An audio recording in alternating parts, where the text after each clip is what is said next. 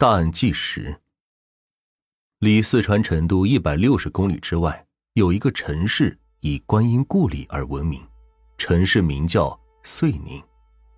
遂宁市中心有一家名叫做海奇的宾馆，宾馆设施老旧，有的时候一天也来不了一个客人。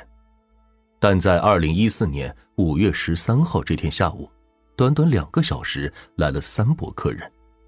首先来到宾馆的是一位身穿超短裙打扮的时髦的少女，她快步走入宾馆，穿过过道，来到了宾馆的二楼的一个房间。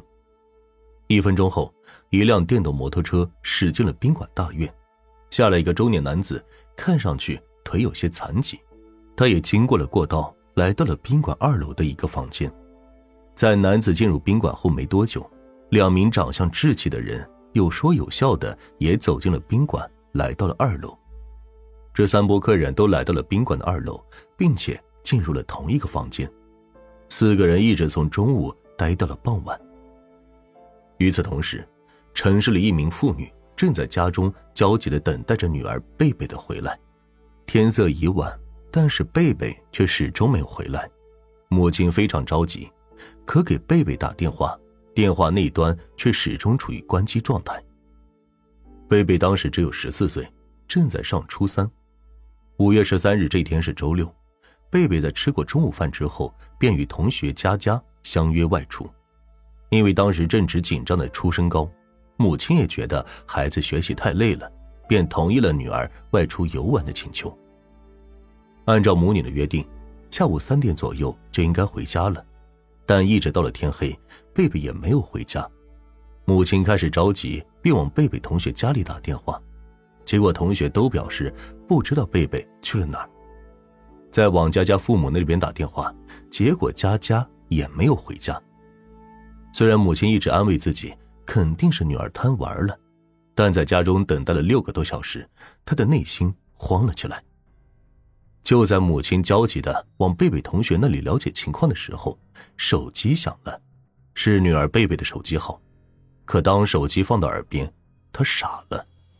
对面传来一个男人的声音，他说：“贝贝在他手上，让母亲准备好五万块钱，如果报警了，那后果自负。”贝贝母亲听到这个消息，再也坐不住了，在经历了内心一番挣扎之后。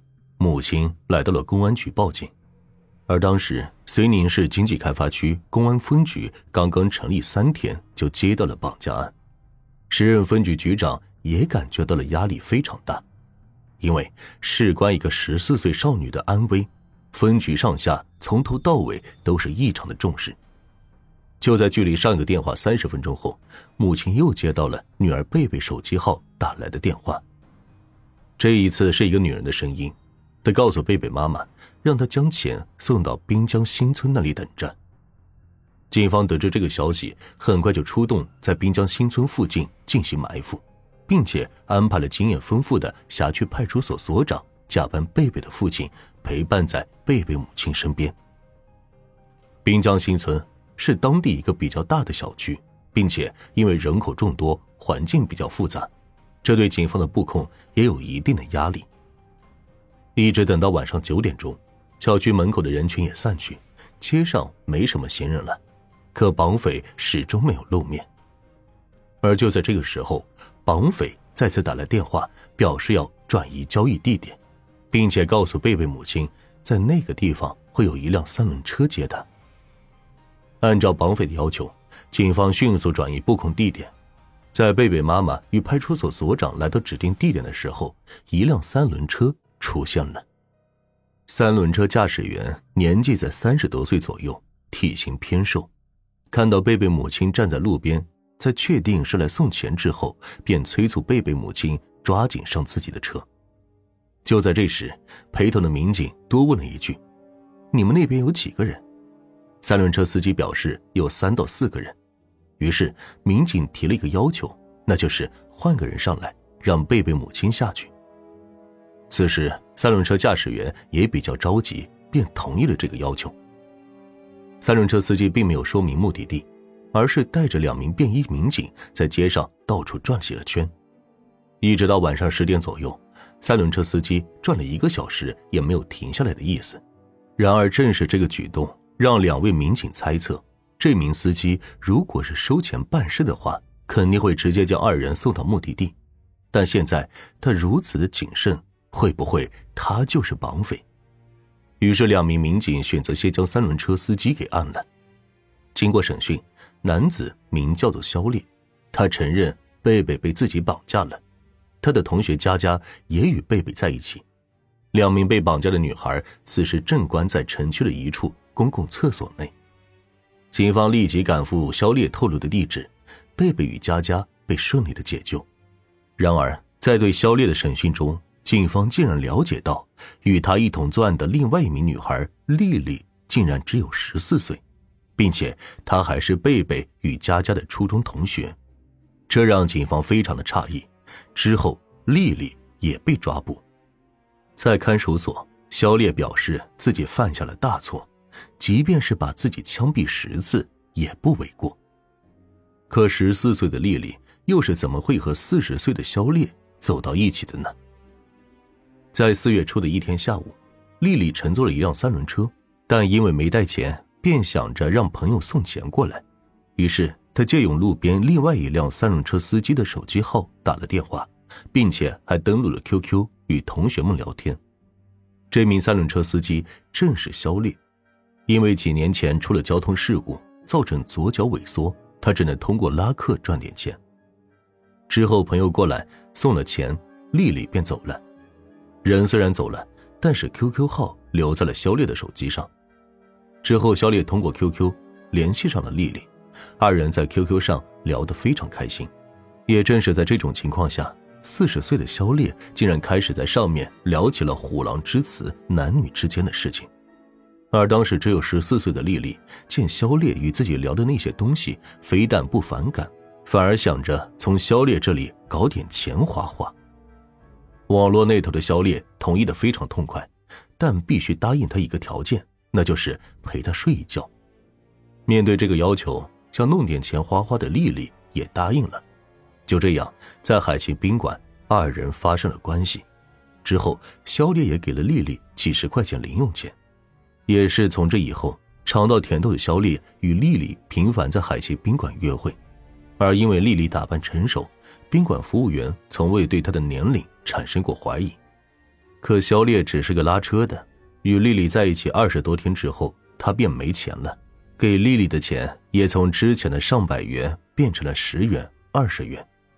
肖烈明白，丽丽之所以愿意和他在一起，就是因为看中了钱，于是捉襟见肘的他动起了歪脑筋，想要绑架别人勒索钱财。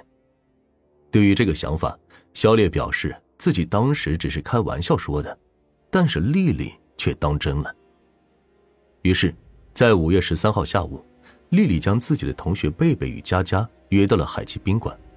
待二人走进房间，丽丽一下子就将房门给反锁了。这时，他们才发现房间床上还躺着一个人，这个人就是肖烈。之后，二人强行收走了贝贝与佳佳的手机。之后，丽丽拿出一把十几公分的水果刀，在贝贝与佳佳的面部晃悠。但因为是同龄人，二人并没有因此惧怕丽丽。但很快，肖烈加入到了其中，他用鞋带绑住了两个人，并且用毛巾塞住了二人的嘴巴。